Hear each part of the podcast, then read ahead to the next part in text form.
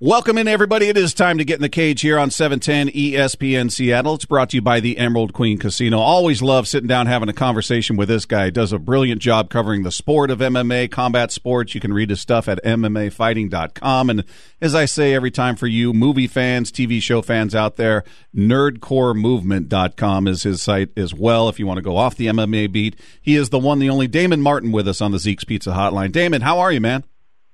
I am good. Thanks for having me as always. I appreciate it. Yeah, it's it's good to catch up. It's been a bit, so I, I, I want to go back just a little bit here, and uh, I didn't get a chance to speak with you about the Jones Reyes fight because we haven't spoken. But that was that was a, an interesting fight where, you know, it, I I love fights like that where you've got you've got half the, the the fan base on one side saying, "Man, that was a robbery. How did they come up with that?" The other side saying, "No, it was it was the right decision." That tells you it was a great competitive close fight. I love that stuff. Where did you fall on that one when it was all said and done? You know, I scored the fight 48-47 for Dominic Reyes. I thought he won the first three rounds. Uh, you know, but but again, I don't consider it a robbery by any stretch of the imagination. It was a close fight. I mean, Jon Jones definitely had his moments later in the fight. You could argue, you know, did he win round three, round four, round five? I mean, there were there were some very close rounds very competitive rounds. I again, I scored for Dominic Reyes. I told you know I talked to Dominic Reyes after the fight. I told him honestly, I, I scored the fight for him. I really did. Uh, but at the same time, I don't consider it a robbery, and, and because when it's a close fight, you can't consider it a robbery. You can you consider it a robbery if it's blatant. If you absolutely, you know, if it's blatantly that you know three rounds went to one guy and they got it wrong, that's a different story. But this was a razor close fight, back and forth war, and all I hope that we have coming out of this, you know, I feel bad for a guy like Dominic Reyes who right now could be sitting around with the light heavyweight title around his waist, but at the end of the day, hopefully we just get to see it again and they can settle it in a rematch.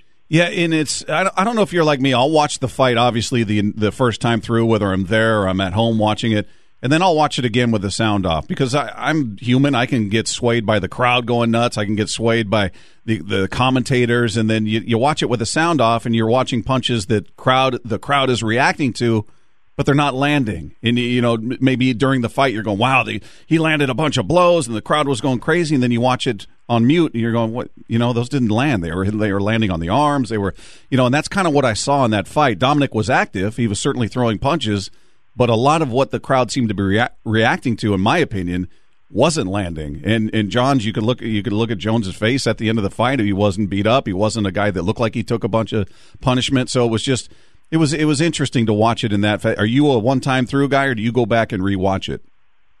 No, I, I go back and rewatch obsessively. I'm kind of weird that way. I kind of feel like I need to justify my scoring because like, because you do you get caught up in the emotion, and then you know typically on a Saturday night during a UFC card, I'm also writing, so I'm you know watching with the the mindset of I'm going to write this up after it's over. So I kind of have to keep track of like what's going on round by round and how I'm going to write up. So it's kind of a distracting thing uh, and so, yeah, I absolutely go back and rewatch it. When I rewatched the second time, I scored the same way. But again, it was a very, very close fight. I have absolutely no, I, I have zero problem with Jon Jones being the winner in that fight. Like I have no problem that he got the decision. If you tell me you score him three two win in the fight, I'd say, yep, I can see it. You know, so uh, again, I don't think there's any robbery here. I don't think there's any you know uh, giant judging problem with that fight. There were a lot of judging problems with that fight or with other fights that same night. But in that particular fight, I don't think you can scream robbery because it was just a close fight. It was a close, good fight. Uh, you scored for Jones. I can see how. I scored for Reyes. I can see how. Is the division just catching up to Jon? Is it is it the expectations the the uh, the bar been set too high for him by his previous re- uh, performances? It feels like the second anybody doesn't get completely dominated by him, people are saying, "Oh, this guy won." You know, Thiago Santos. That was not a great, compelling fight to me but there was not a shred of me that thought the guy won the fight. Yet you had people afterwards screaming, "Oh, he got robbed. He should have won the fight." I'm thinking, just because you survive, just because you're there and you're throwing punches, you're retaliating doesn't mean you win. And it feels like that the bar has been set so high that maybe the gap has closed a bit, so people are eager to say, you know what, it was closer than maybe it was, or maybe this guy did win when he really didn't. Yeah, in, in the case of Thiago Santos, I really don't see how that one. I, I really don't understand how that was a split decision. I scored it clearly for Jon. If anything, you know, you could argue he won the fight 49-46 and then should have won four out of the five rounds instead of just three out of the five rounds. That's the only controversial thing to me in that fight. I thought he clearly won. There was no controversy whatsoever in my mind watching the Thiago Santos fight. With the Dominic Reyes fight, that one, in my opinion, was very much closer. I think with Jon is a combination of a couple of things. And I asked him this question on the conference call right before the fight happened. I said, you know, when you don't go out there and just completely dominate or just put guys away or, you know, win in a shutout, you know, do you feel like we're judging you too harshly just because you have set the bar so high? And in a lot of ways, he understands that, and I think in a way he kind of embraces it because he knows he is. I mean, he, he doesn't sit there and tout himself as that, but I say it all the time. I think Jon Jones is the greatest mixed martial artist in history.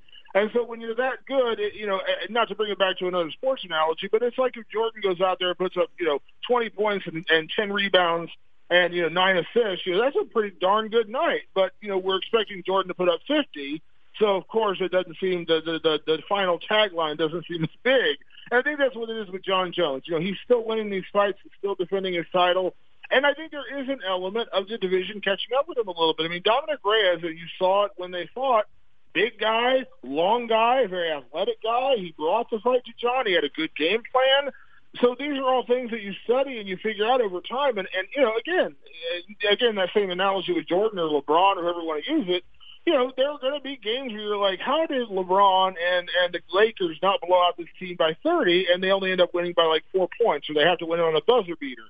Same thing in fighting. Eventually, teams do catch up. They have a good game plan. They have good preparation, and it's going to happen.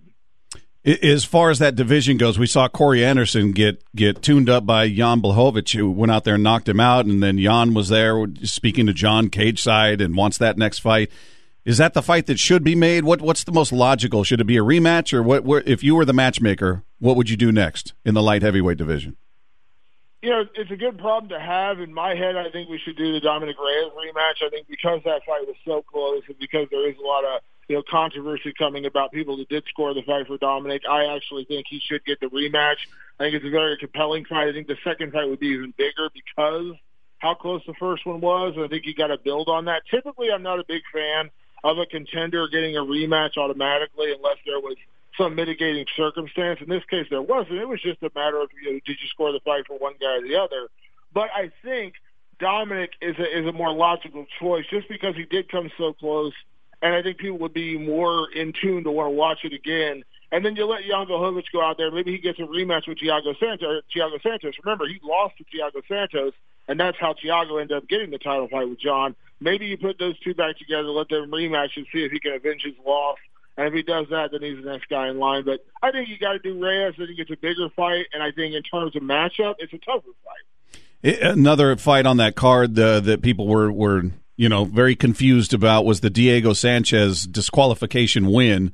Uh, that was a weird exchange with him in the in the in the corner and the referee and that whole thing. And he's taken some heat. I heard the interview with him and his trainer, manager, whatever the guy's name is, uh, with with Ariel Helwani, which was a really odd interview. I don't know if you heard that, but what what was your reaction to D- Diego sort of saying, you know what, the guy threw an illegal punch, so the fight's over? It, it, it sort it seems sort of counter to the this just madman warrior that we're so accustomed to seeing, and I don't necessarily blame him. It was just a little, I don't know. It was it was just like I said, it was counter to who he's sort of established himself as being.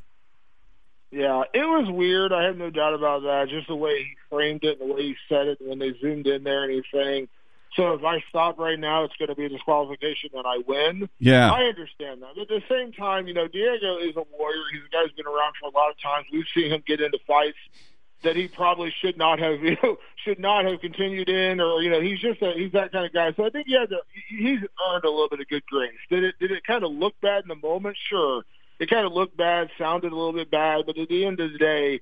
I think Diego's earned, you know, the right to, to for us not to question his heart because that guy, and he did. I mean, he did take a nasty knee to the head. We saw the cut, and, and it was blatantly illegal. So again, I'm not going to fault him. And, and I say this all the time: when you know fighters do illegal things, you know the referees have to be willing to punish them harsher than what has happened in the past. Even when you're talking about eye pokes or, or groin shots, in this case, a really blatant knee. Uh, you know, you got to be willing to just disqualify a guy if you think the other guy is, is hurt or not able to continue, or if it's not in his best interest to continue sometimes we got to protect these guys from themselves. So I look back at the first fight between Dustin Poirier and Eddie Alvarez, and I think Herb Dean is a phenomenal referee. But to this day, I disagree with that fight being called a no contest because there were two blatant illegal knees, and I understand it's heat of the moment, it's a passionate situation, and you know they're firing away at shots, but you know, I think at some point you got to say, hey, listen, I, I don't think you did. I don't think you're a bad guy. I don't think you're trying to get disqualified, but you did, you know, blast this guy two illegal knees, and he can't continue. You don't get to just you know skate by on a no contest. Yeah, let me let me ask you about another guy who's got that that reputation as just being a, a warrior who's going to be in there to the bloody end and will fight anybody at any time who was taking a lot of heat based on his last performance. That's Cowboy Cerrone against Conor McGregor. Obviously, that didn't go the way a lot of people thought. I mean, I'm sure a lot of people picked Conor to win, but maybe not as decisively and quick as he did.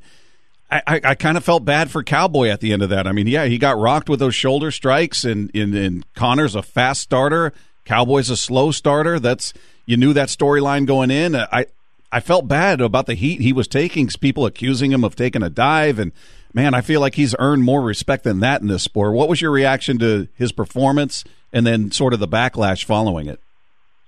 Yeah, I mean, listen, the guy got beat. He got, you know, he got taken out. It was a, it was an anticlimactic end to what we thought was going to be a better fight. A lot of people were picking Cowboy Cerrone going into that fight, and when it doesn't play out the way we kind of imagine it playing out, then you have to you know start picking it apart and analyzing what went right and what went wrong. And you know, does the Cowboy deserve some of the blame in that? Absolutely. He came out and, and looked flat. You know, and, and I, it's almost like he didn't expect Conor to come after him with that kind of ferocity. Well, that's what Conor does. Conor is a first round fighter, and it seems kind of bizarre that you're not ready for that in that moment. Uh, but I mean, listen, it happens. I mean, you know, you get hit with a shot immediately. We've seen it, a, you know, a, a million times in the sport.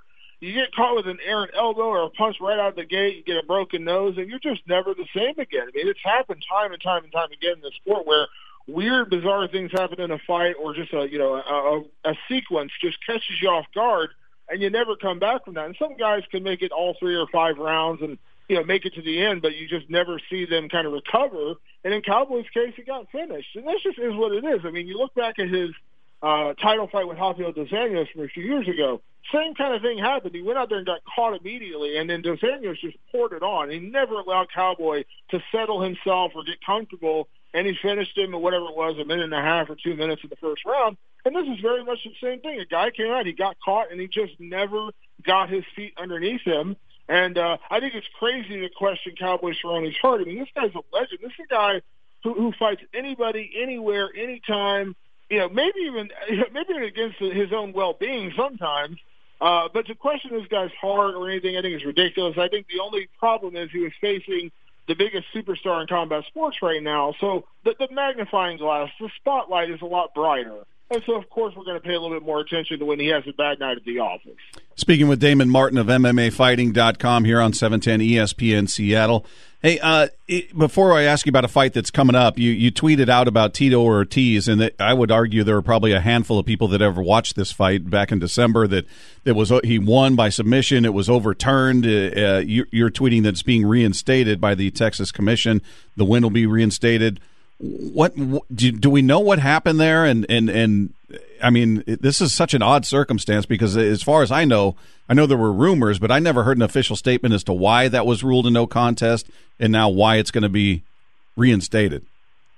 Yeah, apparently, according to the commission, a drug test came back with a potentially uh, with a substance that they you know potentially flagged as like an illegal substance, but I guess it turns out that Tito had a prescription and, and he declared the prescription. I'm not sure if he actually declared on the pre-fight forums, which is typically what happens. Although I don't even know, you know, to the to the to the level of degree of how uh, specific they are in Texas when they're asking for what substances or what medications you're taking. But turns out he had a prescription, had a physician's uh, prescription for this drug, whatever it was in his system, and so they have reinstated his win. So that's really it. It was a, it was kind of a bizarre uh, run of events just because you know why are you you know they they overturned it to a no decision and then two days later they're turning it back into a win. I'm just like, why didn't you do your investigation internally and then you know just come to a decision and announce it? But yeah, I, I'm I'm not a big big fan of the Texas Commission. I got to be honest. uh, they're kind of one of the. Uh, I don't know. I kind of shake my head every time there's a card in Texas. We saw with the judging problems at, at the UFC 247 card down in Houston too. Uh, so yeah, I don't know the full. I don't know what drug it was, and we don't know what the prescription was. But they're saying, you know, it was a it was a real prescription. It was something a doctor, you know, a physician gave him. and they allow it. So the win is back. So he officially has his win over Alberto El Patron or Alberto Del Rio or whatever you want. and that tells you how, just how eventful that fight was. And I'm curious, what what appeal does Tito have at this point? Is it you as an MMA fan, just the fan part of you, not the journalist? Do you want to see him continue? Because I got to tell you, as a, as a fan and me, I, I, I hold little to no interest in watching the guy step in the cage again. I mean, listen, Tito is a legend. You know, he's a Hall of Famer. He's a former champion. You know, I mean, listen, he does still create a buzz, and he still has a fan base. So for all those reasons, there's going to be interest in fighting. But I mean, the guy I think at this point is 45, if I'm not mistaken. And, and listen, time is the greatest enemy of every athlete. You know, I mean, uh, you know, Tom Brady, 42 years old. Everyone's talking about is you know, what's going to happen with him in the future. Time is the enemy of every athlete. I don't care who you are at 45, and he's coming off a couple of pretty good wins. You know, I'm sure he got paid well for the Alberto Del Rio fight. I'm sure he got paid well to go out there and beat up a 47-year-old Chuck Liddell. You know, he closed out his career with a, a win over Chael Sonnen originally, which was a you know good win, a quality win over a guy at that point who was still a legitimate contender. So I don't. It's almost like you got to keep going until you lose, or you got to keep going until someone basically puts you out of the sport, which is kind of depressing. Uh, so I wish he would just walk away and be done with it and, and enjoy the fact that he's going to go out on a you know two or three fight winning streak, whatever it is right now, and be happy with it because so few people actually do that. But unfortunately, it doesn't look like that's what's going to happen. Yeah. Hey, before I let you go, let me ask you about UFC 248 coming up on March 7th, uh, being headlined by Yoel Romero versus Israel Adesanya who's uh man, I love watching this guy fight. He I know some people are turned off by his ego and the things he says, and uh, at this point, I'm sort of numb to it after you know Conor and Chael and Colby Covington and all that. He seems pretty tame to me in comparison. But wh- where are you at with Israel Adesanya in, in this matchup? I mean, Yoel is an older guy, yet he's a guy that most people don't seem to be very eager to face. Yeah, this is a fun fight, and, and it's such a different matchup then another fight that got announced this week with Henry Cejudo fighting Jose Aldo in down in Brazil for the bantamweight title. Jose coming off two losses in a row. His last one was, you know, a very close fight with Marlon Moraes. He had a pretty lopsided loss to Alexander Volkanovski at featherweight. But when you look at Yoel Romero, technically he's coming off two losses right now. But when you look at who he's losing to and how he lost those fights, it's a much different story. He lost a very controversial decision to Robert Whitaker, a fight I thought he won that one to me was more way more of a robbery than uh, than than Dominic Reyes and Jon Jones. Couldn't agree more. Lost a razor, yeah, then he lost a razor close to the decision to Paulo Costa in what was a back and forth battle, and that was a really really fun fight. Uh, which could have easily gone for Yoel Romero. And listen, Yoel Romero is a freaking beast. This guy is a freak of nature, one of the most explosive guys to ever fight in the sport.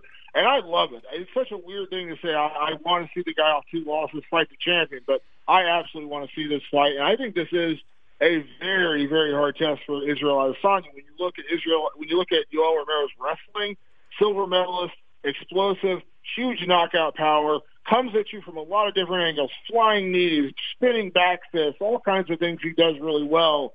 And he, he is so hard to put away. I mean, this guy is just, he is, as Dana White says it all the time, it looks like he's built out of steel and iron. That's true. So this is a really, really fun fight. Did it make sense on paper? Did it make sense based purely on records? No. But do I want to see it? Absolutely. What, where do you uh, what are, what are your thoughts on Adesanya? I mean, I think he's a really exciting fighter. The idea of him fighting Jones is, man, he just he, his his frame seems a little small to me. I know he's six four, he's long, but just to carry that weight, we saw him get tuned up a bit by Kelvin Gastelum, a guy who's half his size, and that was a compelling fight. But man, he took some damage in that fight. I just picture him against a guy who's coming in at 205, who probably would weigh more like 220 the night of the fight. I, I don't know if that's a smart move for him, but ultimately, where where do you sort of see him right now, and where do you see him moving forward? Well, I think I think Israel Adesanya is one of the most compelling stories in the sport right now. One of the legitimate guys who could be the next superstar. I mean, you can't ever, you can't never, you can't peg anybody and say they're going to be the next this guy or they're going to be as big as Conor McGregor because I don't think that's, you know, you can't do that to a person because there's just no way telling how that's going to play out. But I think potential, Israel Adesanya has that star potential. He has, he has the, the charisma in interviews and press conferences and the way he talks. When you look at his fight style, very fan-friendly fight style. You know, he, he's just a he's a he's a charismatic guy and a, and a kind of a magnetic personality you want to pay attention to. I agree with you. I don't like the idea of him fighting Jon Jones. I think that persona gets knocked down a whole lot when you're taking on the greatest fighter of all time and you're going up 20 pounds to do it. I think that is a horrible matchup for him, and I hope he doesn't end up doing it. But I understand the logic of trying to get the biggest kind of quote unquote money fight of your of your life, and right now that would be it for Israel Adesanya because there's nobody that's going to do that for the middleweight, and obviously he's not going to drop down to welterweight. So. Uh, yeah, that's a big fight. I really don't want to see it. I don't think it's a, a, a super compelling matchup right now. I think Jon would be a massive favorite, and unless something dramatic changes, I would pick Jon Jones.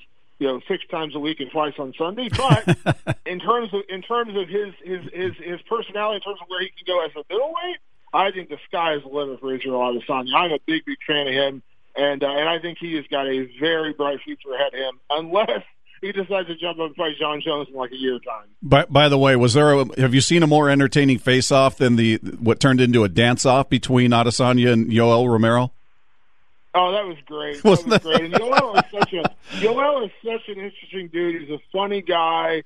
Very like yeah, yeah. Unfortunately, I feel a little bit of language barrier. I don't know if you ever saw it when he did the uh, the Joe Rogan podcast one time, but it's great. He's a great personality, a really funny guy, and uh, yeah, I, I he's just one of those guys, man. You just enjoy watching, and I, I thought that was a lot of fun because there was a little bit of trash talk earlier, and then they turned it into a dance hall. I thought that was pretty funny. That was that was such a great video to watch, man. I loved it. He is Damon Martin of MMAfighting.com. You can check out his stuff at any time. Does a brilliant job covering the sport. And again, for movie fans, TV show fans out there, uh, nerdcoremovement.com is what you should be checking into as well. Damon runs that uh, very well. Damon, as always, I appreciate you, brother. Thank you so much for taking time. Look forward to talking again real soon. Anytime. Thanks for having me.